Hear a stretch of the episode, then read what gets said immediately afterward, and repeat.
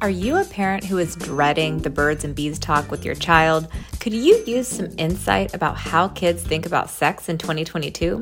Want to learn more about why we need to be concerned about the fact that teens are having less sex than ever before? Then you need to listen to today's episode. I am thrilled to welcome today's guest. Dr. Logan Levkoff is an internationally recognized expert on sexuality, parenting, and relationships. For two decades, she has been designing and implementing sex education programs in schools and organizations across the country. A thought leader in the field, Logan frequently appears on television and was the sexuality expert for the first three seasons of Married at First Sight.